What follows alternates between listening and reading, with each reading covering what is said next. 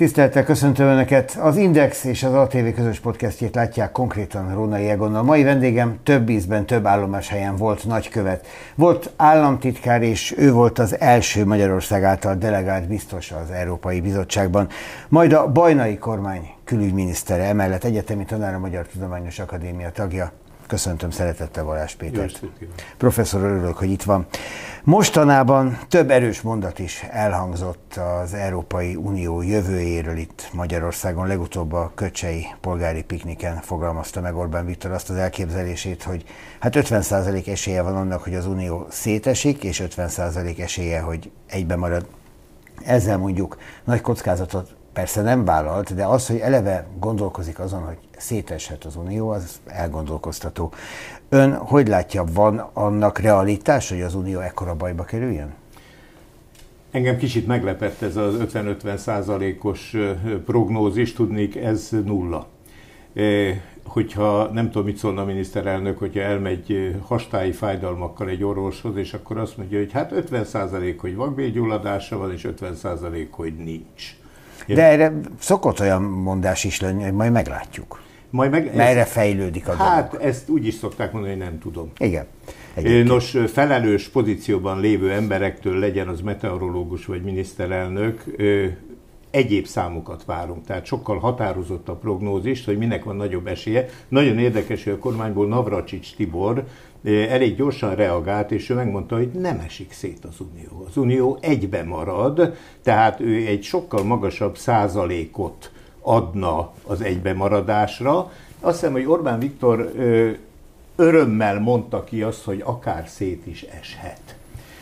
A Brexit tanulságán látjuk, hogy milyen nehéz visszabontani az integrációt. Tehát vannak rétegei az integrációnak, ugye a közös piaccal kezdődik, a kölcsönös kereskedelem összefonódik, aztán jönnek a beruházások, a munkavállalás szabadsága. Ez csupa kötelék, ami évtizedek alatt nagyon szorossá tud válni. Tehát én azt gondolom, hogy Magyarországot kihántani, kihámozni az Unióból ma már nem lehet, mert 20 éves a tagságunk, de volt egy azt megelőző 10 év, attól kezdve, hogy jelentkeztünk, tehát összesen 30 éve az unióval hmm. élünk, és hát benne a britekre élünk. is ezt gondoltuk, hogy á, úgysem mennek a végén, aztán csak szedték a sátorfejüket, és mentek. Mondják, hogy már bánják, de ettől még mentek nagyon bánják, és ez egy nagyon nagy tanulság, mert ott is a tudatlan közép-angliai elmaradott réteg szavazta ki hamis propaganda alapján az országot, mint ahogy például Norvégiában, ugye Norvégia a belépést ö, ö, utasította el két népszavazáson, elég nagy időtában, és akkor ott is a mélyére mentek, és kiderült, hogy az északi tájékozatlan halászok szavaztak ellene, a déli iparvidék szeretett volna belépni. Még jó, hogy nálunk nincsen sok halász. Nos, Na de az, hogy Orbán Viktor arról beszél, hogy lehet, hogy szétesik az Unió, az önmagában egy olyan feltevés, egy olyan gondolkodásmód, ami azért igazából az uniós tagállamokon belül és felelős politikusok részéről szokatlan. Ha csak nem arra játszik valaki, hogy essen szét. Ezzel nem azt mondom, hogy Orbán Viktor erre játszik, de látunk ilyen szkeptikus erőket Európa szerte látunk, ezek a, az erők a szélső jobb ö, sarokban helyezkednek el, tehát hogy az ember megnézi, hogy milyen politikai erők, milyen politikai ö, pártok mondják ezt. Németországban az AFD, Franciaországban a, a Rassemblement National, Spanyolországban a Vox, tehát ez egy tipikus szélsőjobb ö, narratíva. Talán részben remény is, hogy hát ha gyöngül, ez, ami szembeállítja a közös akciókkal, a szuverenista, tehát az, hogy egyedül többre megyünk, mint közösen, ami eleve a feje tetejére állítja a valóságot, mert amit egyedül nem tudunk megoldani, ott van esély, hogy esetleg többen összefogva meg tudjuk. Lásd járvány, vagy európai közlekedési hálózat, vagy környezetvédelem, klímaválság, és még nagyon sok minden vagy éppen a gazdasági együttműködések, amik Magyarország számára annyira nagyon fontosak. Orbán Viktor Fritz Tamás szíves közlése alapján tudjuk, azzal indokolta ezt a feltevését, hogy nincs közös étosz, nincs egy közös szellemiség, nincs közös értékrend az Európai Unión belül. Ha van mégis, akkor az ma mi lenne 2023-ban?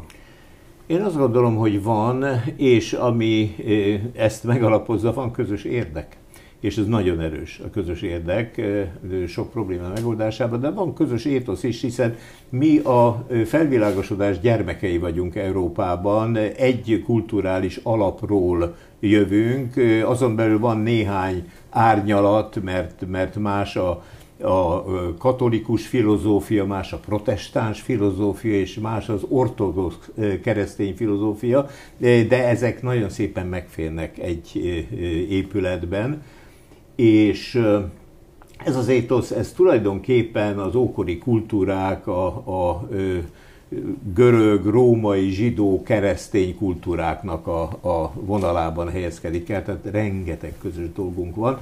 Úgyhogy van közös étosz, de én sokkal frissebbnek és újabbnak érzem a közös érdeket, ami összehozta az európai integrációt, egy magot teremtett, hatállam elkezdte, és ma már ott tartunk, hogy éppen 27-en vagyunk, és most tervezi az Unió az újabb nagyon nagy bővítést.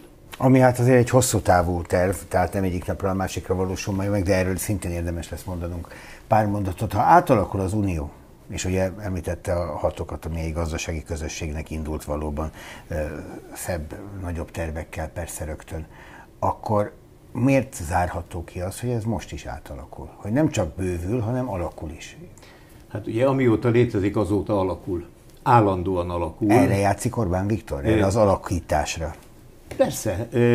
Az a természetes, hogyha változnak a körülmények, változnak a kihívások, akkor egy életképes szervezet alkalmazkodik ezekhez a kihívásokhoz.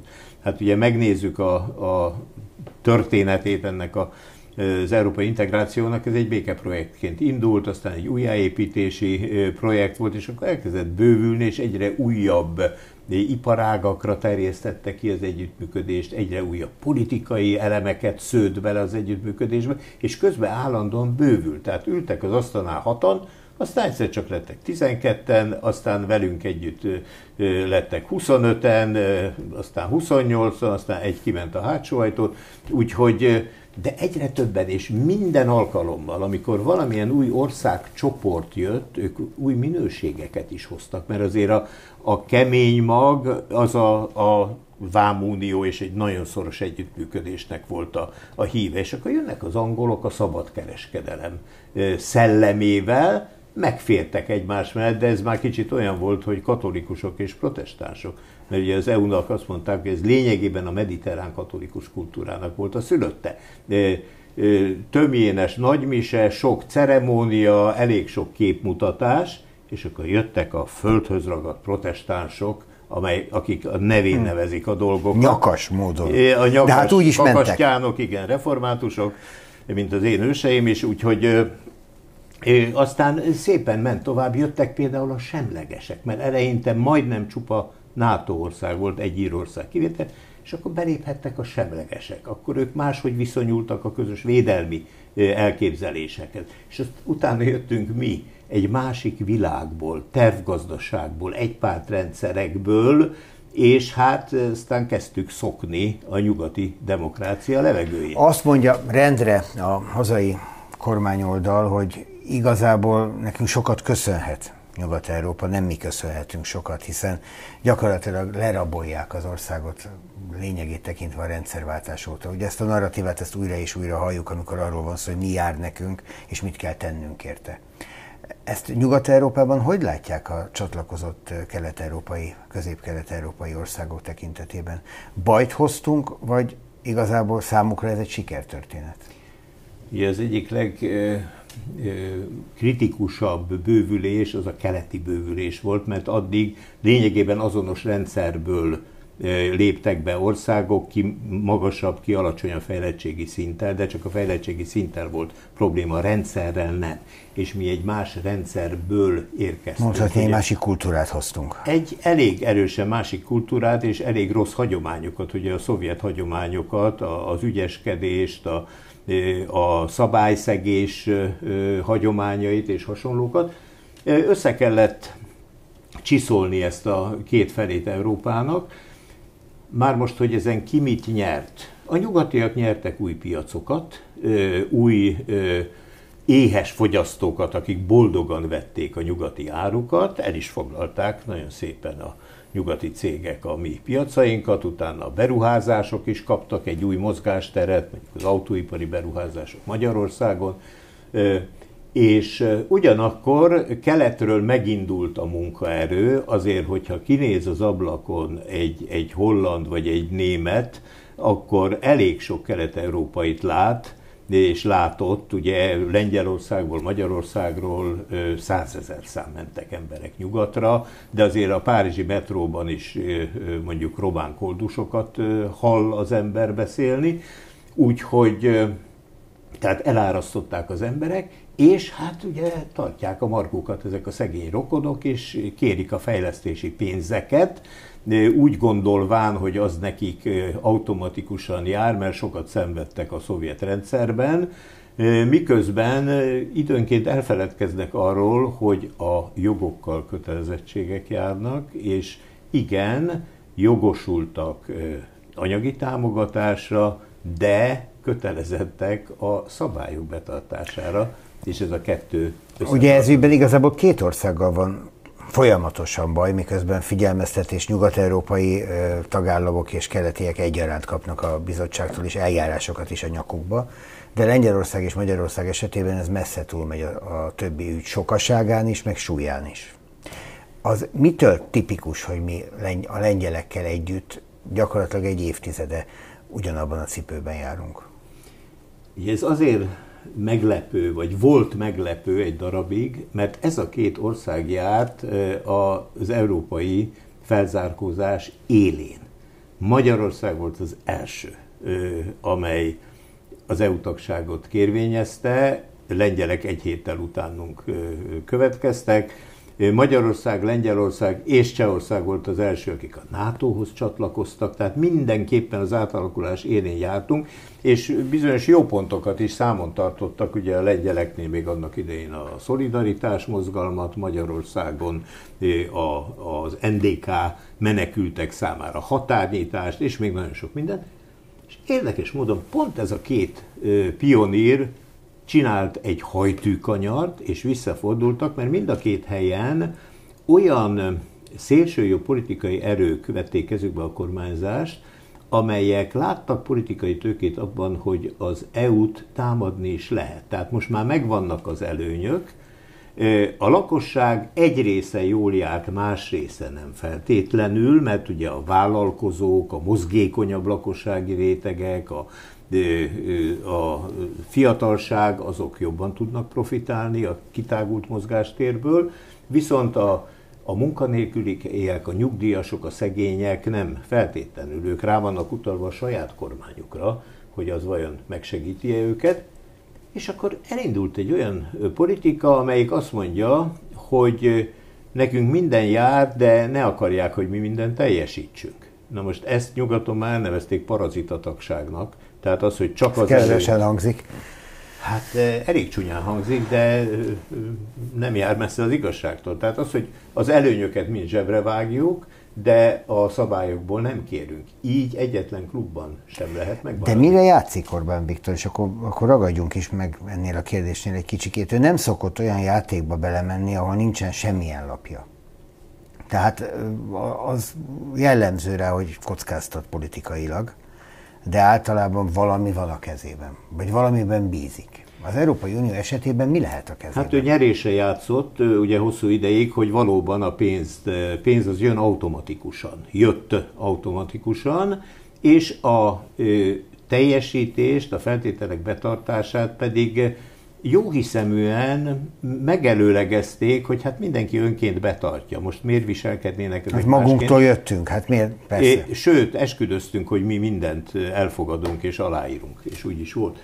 Na most, és harmadgyönge kényszerítő eszközök vannak csak az unió kezében, mert, mert a klub az önkéntességre épült.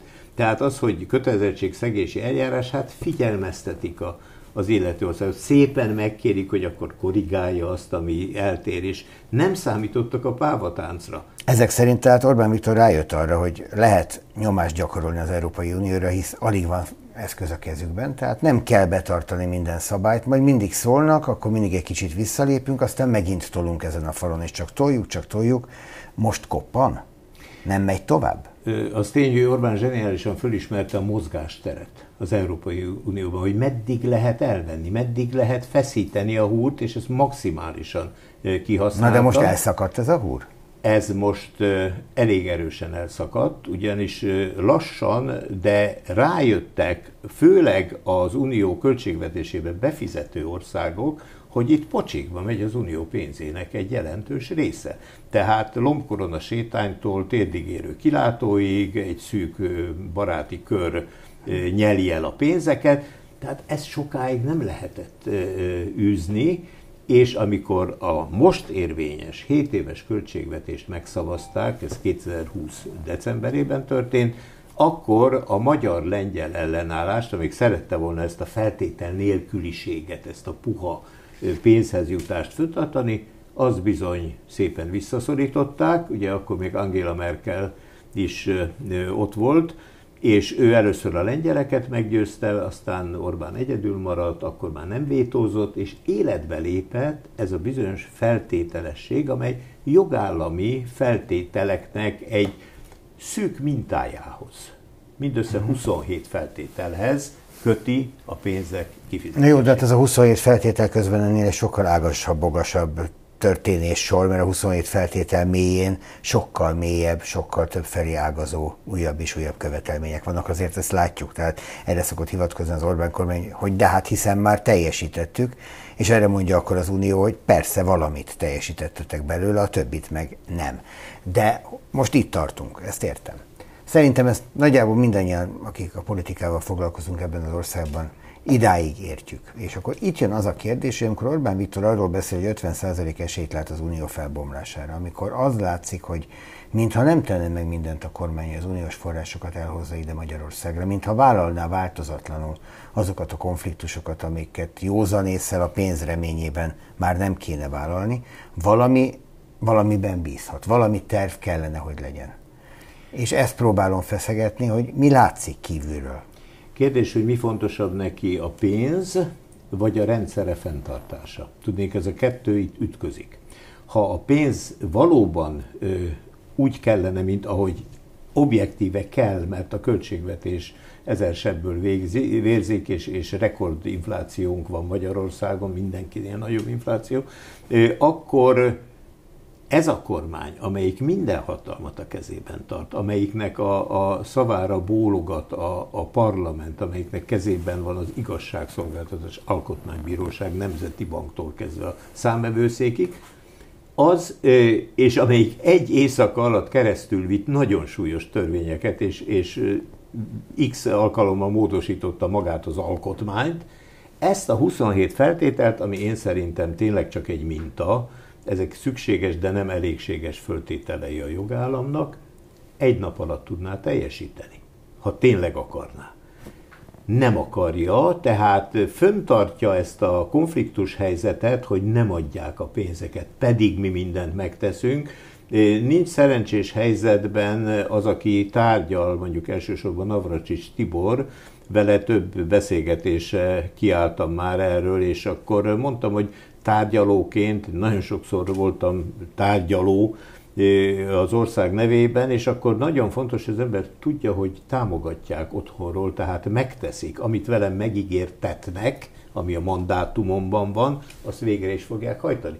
Most Navracsics esetében nem ez a helyzet, mert vele megígértetnek dolgokat, de itthon nem mindig az történik. Úgyhogy így nem, nem könnyű, lehet könnyű. Igen. Nem lehet könnyű, és, és nem biztos, hogy ő sikerrel fog járni. Tehát azt gondolom, hogy itt egy ilyen kettős játszma megy, mert miközben az EU-val tárgyal a magyar kormány, itthon ugyanúgy szidja, gyalázza továbbra is. Tehát eh, nem tekinti az otthonunknak, a partnerünknek, a szövetségesünknek, hanem valami másnak, egy ellenfél. Az lehetséges, hogy csak azért tárgyalunk, hogy itthon el lehessen mondani, hogy de hát mi tárgyalunk, vagy hogy mi megpróbáljuk. Tehát, hogy ne égjen rá a kormányzatra az, hogy meg sem próbálta megpróbálja, én azt gondolom, hogy van egy olyan taktika, hogy részteljesítésekre próbált részfizetéseket kieszközölni. Tehát bizonyos dolgokat valóban teljesített, abban a reményben, hogy hát, ha ezeket méltányolják Brüsszelbe, és akkor legalább egy részét a pénznek átutalják. Miközben az Európai Parlament is megszavazta, és a bizottság részéről is megüzenték, Johannes Hahn költségvetési biztos, hogy nincs részteljesítés, az egészet tessék szíves lenni, letenni az asztal, és akkor örömmel fogjuk átutalni az egész pénzt. Eljutott oda az Unió, hogy nem alkuszik? Azt hiszem, hogy megkeményedett az álláspont, és most már nem hisznek a páva táncnak, és nem hisznek a, az ígéreteknek, a teljesítést kérik számon. A bizottsági elnök személyéről jövőre fognak szavazni majd az Európai Uniós választás után, értelemszerűen azután. Van abban zsarolási potenciál bármely politikai erő számára, hogy megszavazzák-e van der leyen vagy nem? Hát az ő, ugye a, a jelöltet a legbefolyásosabb kormányfők fogják megtalálni. Ez nem egy teljesen transzparens eljárás, hogy hogy találják meg azt a jelöltet. Viszont a szavazás az teljesen átlátható, a kormányfők négyötödének kell megszavazni, és utána az Európai Parlament többségének kell megszavazni azt a szemét, akár Ursula von der Leyen lesz, akár valaki más, és ebben nincs mindenkire szükség. Tehát tévedés azt hinni, ez nem egy vétó eset, hanem ha megvan a többség, akkor, akkor döntenek. Ugye most azzal lehet szórakozni, hogy az ember megpróbálja prognosztizálni, hogy 2024 kora nyarán melyik országban kik lesznek kormányon. Mert abból áll össze az a mozaik kép, amely az euró az Európai Unió akkori politikai színét. Hát két izgalmas mutatja. választás pont most jön a szlovákoknál, meg a, svéd, a spanyoloknál. De még egy jó pár lesz, 7-8 választás van addig még hátra, meg még egy kormányalakítás Spanyolországban, ahol júliusban választottak, de még nincs kormány. Úgyhogy Ugye, ha az ember Brüsszelben dolgozik, főleg ha a bizottságnál van, akkor állandóan ott van a falon a következő választások naptára, és próbálja megtalálni, hogy melyik kormány meddig van még hatalmon, és mikor jön az utóda. Mi a valószínűbb ebből a szempontból, például von der Leyen megpróbál megegyezni hivatali idejében a magyar kormányon, ráadásul ugye a magyar kormány lesz a uniós elnökséget ellátó kormány majd a második fél évben, amikor meg majd az ő személyéről kell tárgyalni, vagy pont azt akarja megmutatni, hogy nem alkuszik. Hát ő most tartott ugye nemrég, eh, szeptember 13-án egy, egy beszámoló beszédet az Európai Parlament előtt, ami nagyon ügyesen volt fölépítve, mert szinte mindenkinek eh, mondott valamit, ígért valamit, kilátásba helyezett. Az ő szerepe azért nagyon kényes, mert neki a többséget kell megszereznie a személye és a politikája mellé.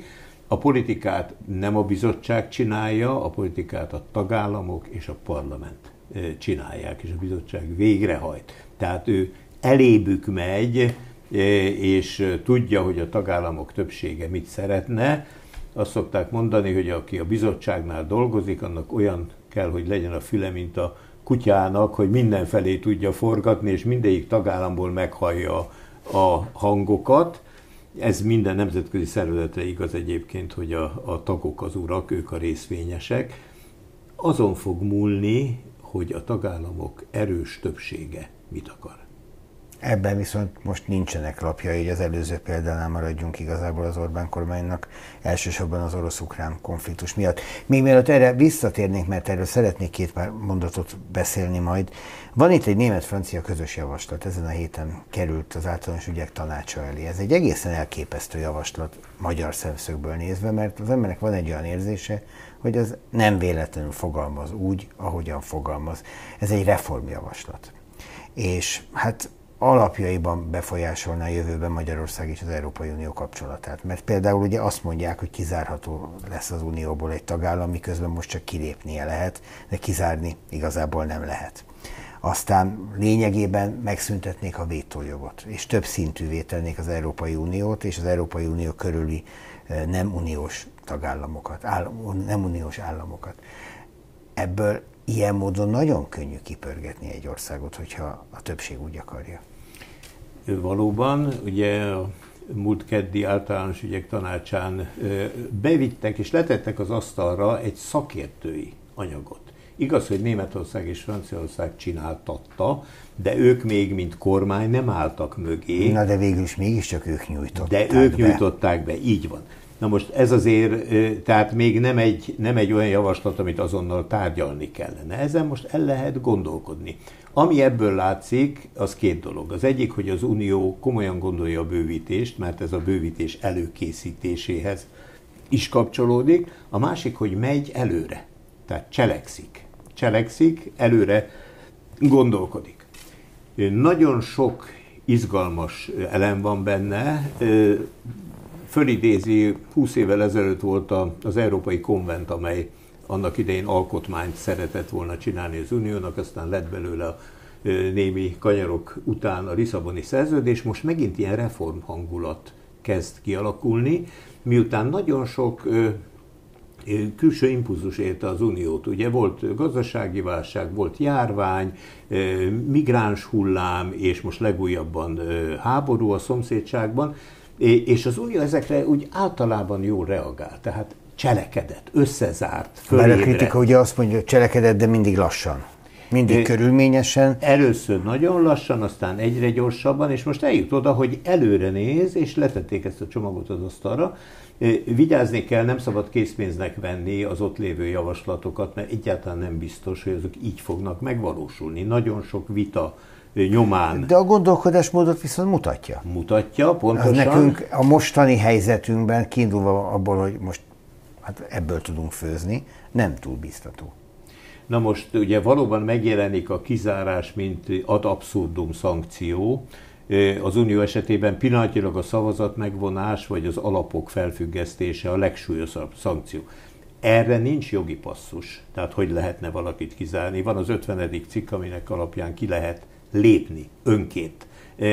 Nehezen tudnám elképzelni, hogy mi az az eljárás, amivel valakit ki lehetne zárni, tehát ennek nem adok nagy esélyt. Annak, hogy a feltételeket komolyabban veszik, annak már igenis van esélye, mert most már az Unió megizdelte azt, hogy igenis lehet kikényszeríteni bizonyos változásokat, és ennek a legjobb eszköze a pénz. Tehát erre reagálnak a tagállamok. A szép szóra vagy a jogi szankciókra sokkal kevésbé, de ha a pénzt zárják el, akkor arra igen. Hát mi ezügyben is meglepetés lehetünk az unió többségének. És ami nagyon érdekes, hogy fölrajzol négy koncentrikus kört, tehát egész Európában gondolkodik, ebből kettő az unión belül, kettő pedig az unión kívül helyezkedne el. Tulajdonképpen ezeknek a kontúrjai megvannak. Mert azt mondja, hogy az unión belül egy gyorsabban haladó belső mag, ez lényegében az eurozóna amely nem is, nem is mag, hanem egy óriási belső zóna, és csak egy keskeny periféria, egy holdudvar veszi körül, akik nem tartoznak ebbe, és a szépsége ennek az, ugyanaz, mint az eurozónának, hogy én mondom meg, hogy be akarok elépni. Tehát én, mint Magyarország, megmond, eldönthetem, hogy melyikhez szeretnék tartozni. Nem mások ülnek törvényt felettem, hmm. és ezt jó lenne megtartani az Európai Unióban, a Schengen jövezet is így működik, hogy ismertek a föltételek, ha én azokat hozom, akkor ö, eldöntik, jó, Schengennél ott van egy valóban egy szűrés, és a románok remélhetőleg, meg a bulgárok majd átmennek rajta, de ismertek a feltételek. És aki a feltételeket teljesíti, az bejebb mehet. Akinek, aki ezt nem akarja, az marad egy ilyen külső körön. És akkor az unión kívül is lényegében létezik, de ez formálisabban megjelenne az egyik a társult országok, ami lényegében az európai gazdasági térség kiterjesztése lenne, mert ugye ebben most benne van Norvégia, Izland és Liechtenstein, nincs benne Svájc, mert ő külön úton jár, és hát a semmiben kóvályognak az angolok. Tehát ezeket össze lehetne fogni egy ilyen társult övezetbe, és nemrég volt egy olyan, hogy európai ö, politikai közösség, a franciák javasolták, teljes Európa. Tehát az egész Európa, aki az Unióhoz szeretne. És annak az Unió is csak része lenne. És annak így van, és az, egy, az lenne a legszélesebb kör, de mindegyiknek volna ez egy ilyen piramis-szerű is, tehát nem csak a síkban vannak a koncentrikus körök, hanem egyre magasabb szinten ö, működnek együtt ez egy nagyon izgalmas gondolat. Nagyon régen fölmerült már ilyen, de nem ennyire struktúrált. Hát és akkor majd még az a kérdés is előkerül majd, hogy Európa meddig tart igazából, hogy ezt meddig lehet és szabad bővíteni, mennyire megyünk el Ázsiába, a volt szovjet tagállamok felé. Sok, itt sok kérdés Igen. előkerül majd hirtelen. Orosz-ukrán háború és az abban elfoglalt magyar álláspont. Ez kétségkívül rongálta és rongálja most is a szövetségeseinkkel való viszonyunkat, de ez is egy dinamikusan változó helyzet. Itt van az egészen friss bejelentés, ez mai Morawiecki lengyel elnök jelentette be, reagálva az ukránok kemény mondataira, hogy Lengyelország mostantól kezdve katonai támogatást nem ad Ukrajnának, saját haderejét növeli. Ugye ez a gabonavita, amiben Lengyelország, Szlovákia és Magyarország hirtelen egy véleményen lett, tehát majd, hogy nem a V4-ek ebben össze tudtak zárni. Ez a dinamikusan változó világ itt körülöttünk, ez visszaállíthatja a magyar renomét, vagy a V4-et akár? Napi politikai eseményről beszélünk, amiből még talán korai lenne stratégiai vagy hosszabb távú következtetéseket levonni. Gondot okoz a, a, az ukrán gabona szárazföldi szállítás rajtunk keresztül, miután a oroszok miatt nagyon nehéz a hagyományos Fekete-tengeri úton elvinni. És hát persze állandóan itt napirenden van, hogy Ukrajna önvédelmi harcát mennyiben támogatjuk.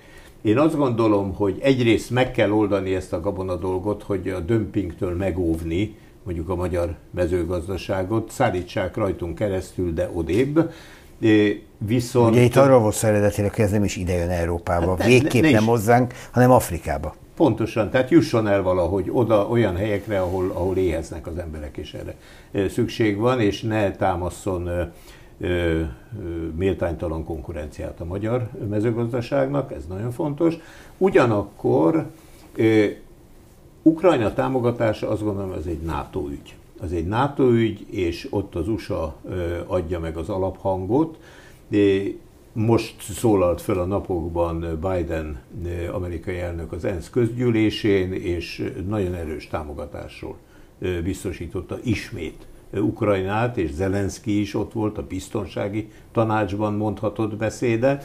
Úgyhogy azt gondolom, hogy NATO szinten fennáll Ukrajna további katonai támogatásának a szándéka, és ez nagyon fontos ahhoz, hogy meg tudja magát védeni. Hm. Viszont így most már a lengyelekkel abban egy platformon vagyunk, hogy mi nem adunk katonai támogatást. Tehát hirtelen ez egy olyan felcsillanó esély a magyar külpolitika számára, hogy van kire mutatni, hogy na ugye nem vagyunk egyedül. Hát van itt még egy ország, nem is kicsi. Lengyelországban választási kampány van, annak is a forró fázisa, az utolsó fázisa, néhány héten belül választanak, tehát azért van egy helyi értéke itt minden kijelentésnek, és lehet, hogy utána majd ezt átértékeli. Viszont Szijjártó Péter a hírek szerint ma találkozik Lavrov orosz külügyminiszterrel, szintén New Yorkban az ENSZ közgyűlés lehetőségét erre felhasználva. Az érdekelne engem, mert hogy ezügyben a magyar ellenzék, különösen a DK nagyon kemény mondatokat fogalmazott meg az előző napon, hogy nem lenne szabad egy agresszor képviselőjével találkozni. Ha ön a külügyminiszter, és erre van lehetőség, akkor leülne most Lavrovval? Úgy semmiképpen nem, hogy erről előzetesen nem konzultálok a NATO és EU-beli külügyminiszter partnerekkel.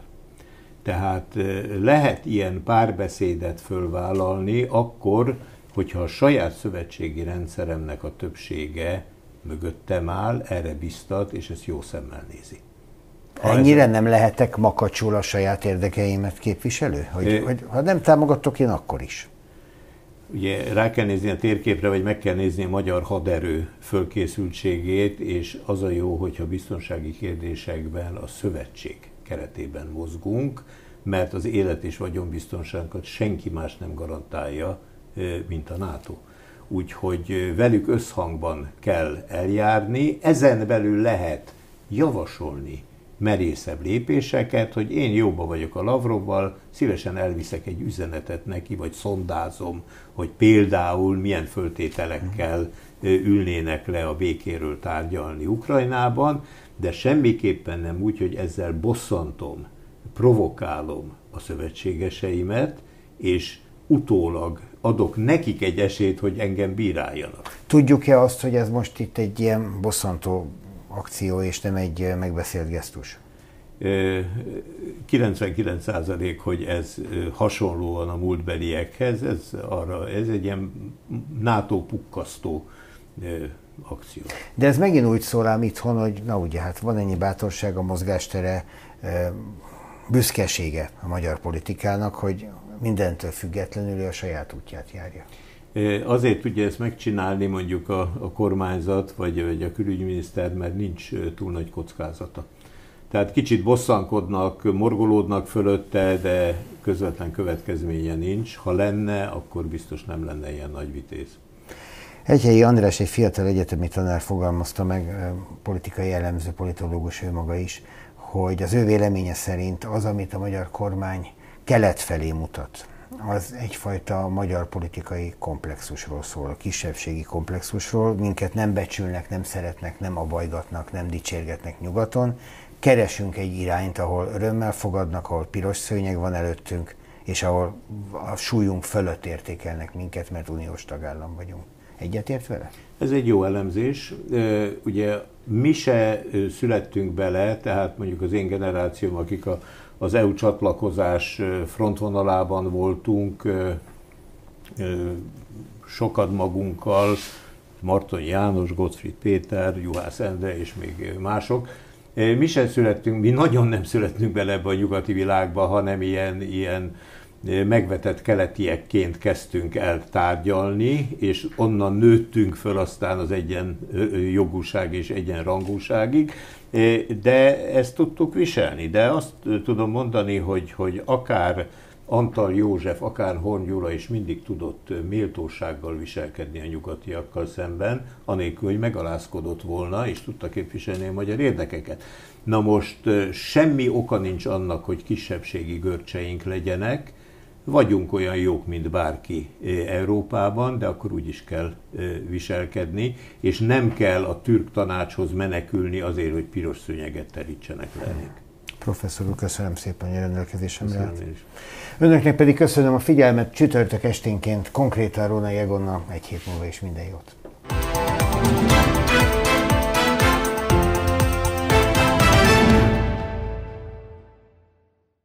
A műsor a Béton partnere.